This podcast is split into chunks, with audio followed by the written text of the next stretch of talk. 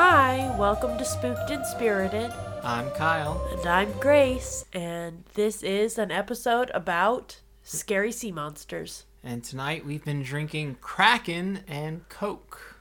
He means Kraken rum. We have not been drinking the Kraken. That would be strange. And probably very disgusting and, and salty, I imagine. Salty, salty, salty.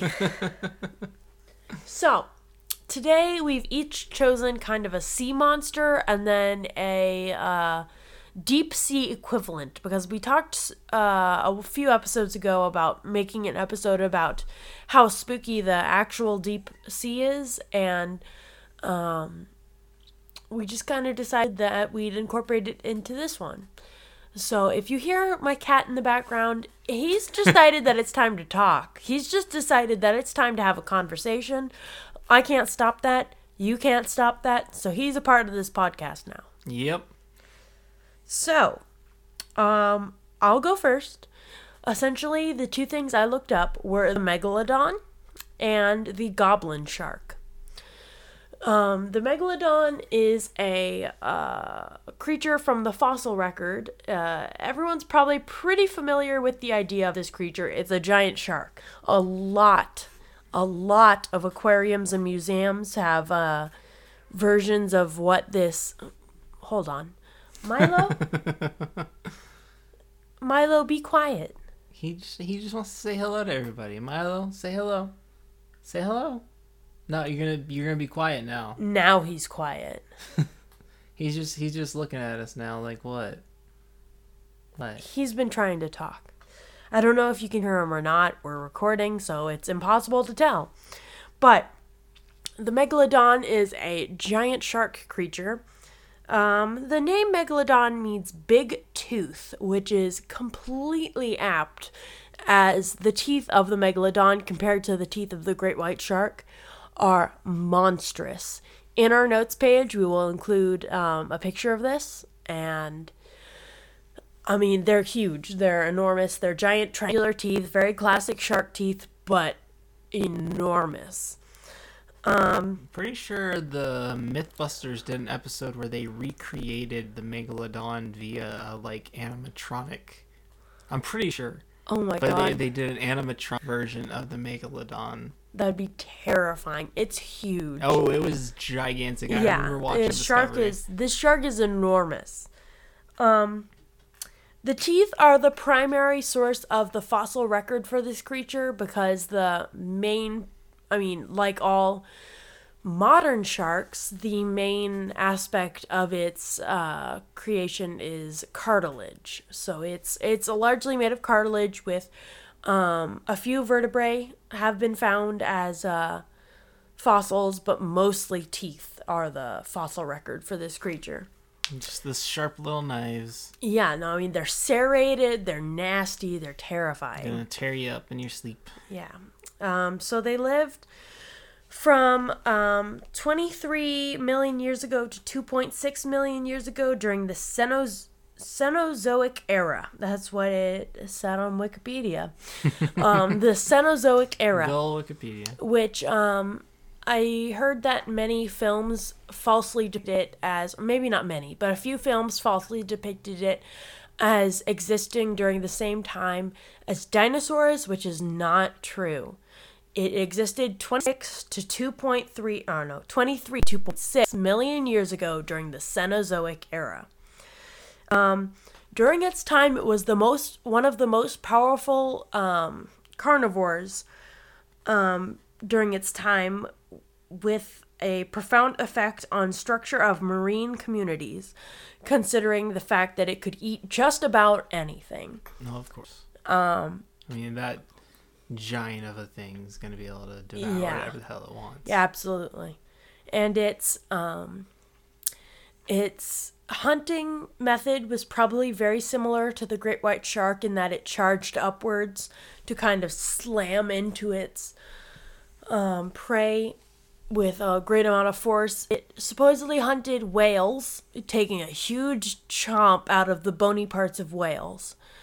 Um, uh, so that was its main way of getting food. It was enormous, it was terrifying, but it did not eat little things. It ate enormous chunks of whales. Um, it was known to be maybe around 18 meters, also known as 59 feet, and it looked like a stockier version of the great white.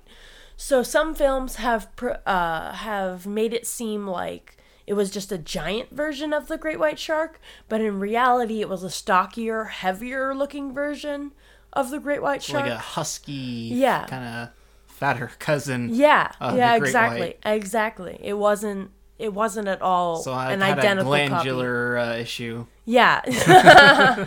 yeah, no, it, it totally didn't look exactly like the great white shark. It's like a stockier version, although the overall type was probably very similar. So like the great white would be the NBA player, and the megalodon would be the NFL player. yeah, there you Is what we're go. There you at. go. Okay. That's it.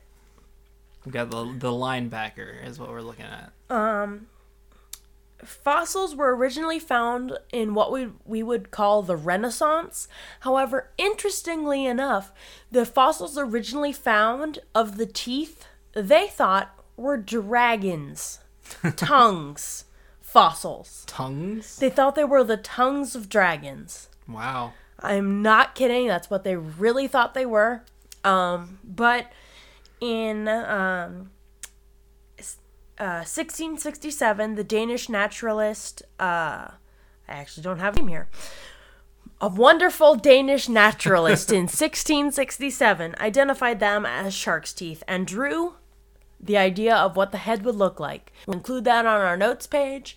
It looks ridiculous, but it's what he thought he looked like. Um, and uh, by the way, our notes page is found on Facebook under our page Spooked and Spirited. Easy to follow. We update regularly. Yeah, we do a new, new a new notes page for each episode. Um, and then, uh, in 1843, a man named Louis. I'm gonna spell the last name because I'm not daring to pronounce this. A G A S S I Z gave the shark its real scientific name in a research document that he completed in 1843. Again, 1843. Um, and this creature he finally realized was this enormous ancient shark. So at this point, they had discarded the idea that this these teeth were tongues of dragons. No more dragons. I mean, uh, can you believe that dragons, which provided they appeared outside of the ocean like the fossils did, but then again, the oceans cover different amounts of areas than they used to. so they go from believing these are flame breathing creatures to sharks. It's yes, A, yes, it's a pretty big change in beliefs there. It's a, yeah. No, a it's pretty big switch there. It's a big it's a big switch. He must have compared them to other sharks' teeth and realized they're the same in shape. Which if you look at it, as we will show in the notes page, that the teeth of the megalodon are very similar to the teeth of the great right. white. Yeah. Definitely. I mean, the, there's. It's just the size that's the the big difference there. And then for their extinction, the um, greatest contributors were cooling seas, so global climate change, um, a lessening of um, food in that a lot of the whales that they had previously been eating had been had or were becoming extinct and different whales were becoming the primary um, species of what was going on in the whales Right. and then lastly a com- competition of eating things like they had new things that were going after their newfound prey More competition for the same food. yeah exactly so um they were essentially being shoved out from the food chain by not only not having the same food, but also the food that remained was now being eaten by other things. So they just weren't relevant anymore. Lastly, a few fictional um, movies, shows have depicted the megalodon as possibly still existing. The most famous of all was Megalodon the Monster Shark Lives, which is a docudrama. it's uh, essentially a documentary in quotations about the megalodon possibly living. However, scientists have gotten furious at this documentary as all of the scientists, quote unquote, from the movie are actually paid actors. It's just a docudrama. It's So a there's there's no no. evidence whatsoever. There's that no real possibly evidence. Still be around. There's no evidence the megalodon is still Okay. happening in the deep sea. Um, and then for my quote unquote real animal, I did the goblin shark, which is a deep sea shark, uh, a pretty rare species, and is often be- called a living fossil because it is one of the only type that hasn't gone extinct of its type. And um, how it hunts is it ambushes prey. It uh, ambushes prey smaller than itself, unlike the megalodon, which approached prey probably larger than itself and took a huge chunk Chunks out of it. yeah. Uh, it lives in the deep sea. It has this terrifying, I'm going to try and include this on our notes page, tendency of expanding its jaw when it's found something to eat. It's terrifying. So like, kind of like Alien from the Alien. yeah, no, it's it's horrifying. It like goes from like having a collapsed jaw to all of a sudden spreading all the way out, collapsing, and eating its prey. Ugh. It's it's awful. it's sounds horrible. horrible. It's deep sea nightmares all the way. It's like H.R. Giger's like wet dream. Um,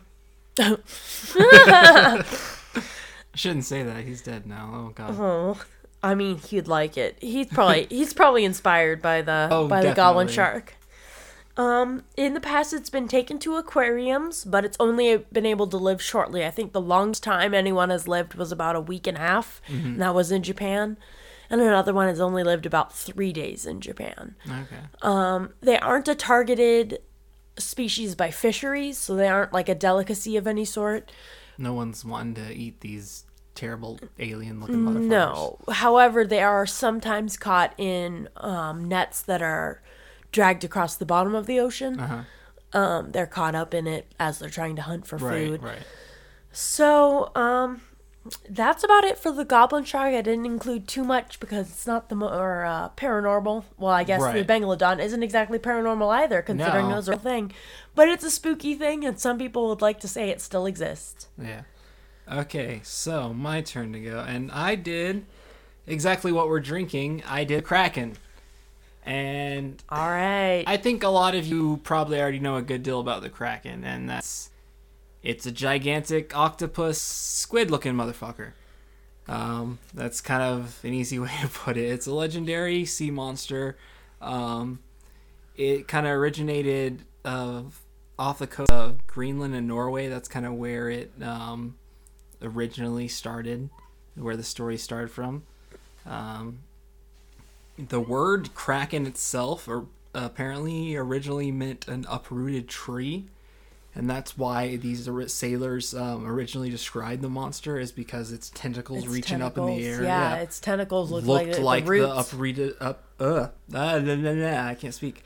Uh, looked like an uprooted tree. The roots of an uprooted tree Yeah. dangle around like a tentacle does. so a that's where the name it ca- that's where the name came from. Um and apparently the the size of the thing was akin to that of a small island they would see it and it would be like a small island the, the body of it not the not the obviously but the actual Uh-huh. body of it Yeah. uh, when it would come up to the surface would be like that of a small island. Um, and uh, depending on the account, some would say they, they would actually try and fish with these things because they would feed by like supposedly by regurgitating small amounts of food that would attract fish. They would just Okay. sit there with their mouths open and let the fish come into their mouths. Okay. So the sailors would um, they would fish over the kraken as they would call it. No, that's a really smart way of like for for if this thing was real, that's an Yeah, incredible way to get food. Exactly.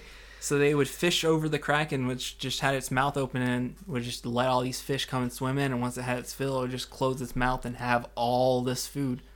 Um, and some would some said the accounts some of the accounts said that its main danger to fishermen were the the kind of whirlpool it left in its wake when it would dive back down after feeding. Although some Oh. said that it did do the whole you know what you expect of the old stories of you know grabbing ships Attacking with the its ship tentacles with its and pulling down. and yeah. yeah. and then dragging it down to the deeps. Exactly, exactly. Um, that that's basically what most of the ancient accounts are. Some more modern accounts. Um, during World War II, there's a British ship in the Maldives that was supposedly encountered a kraken.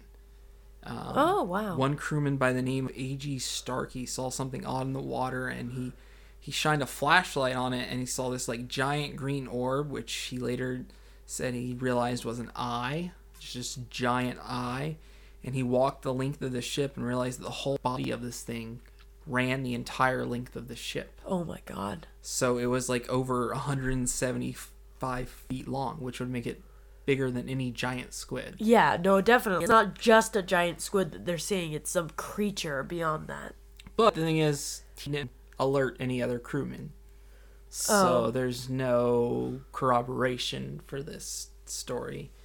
Um, the other big story that I found um, for modern times is in 2011. A professor, Mark um, McKinnon, a paleontologist, uh, found an odd arrangement of eight of an ancient sea reptile, an ichthyosaur. Um, I think I'm saying that right. A Yeah. or a type of ichthyosaur. It was a special um, species of it, of vertebrae from around 200 to 250 million years ago, um, arranged oddly on the sea floor, and did not think that the arrangement could have happened naturally, and that there were sucker marks on the bones. Huh. On the bones? On the That's bones. ridiculous.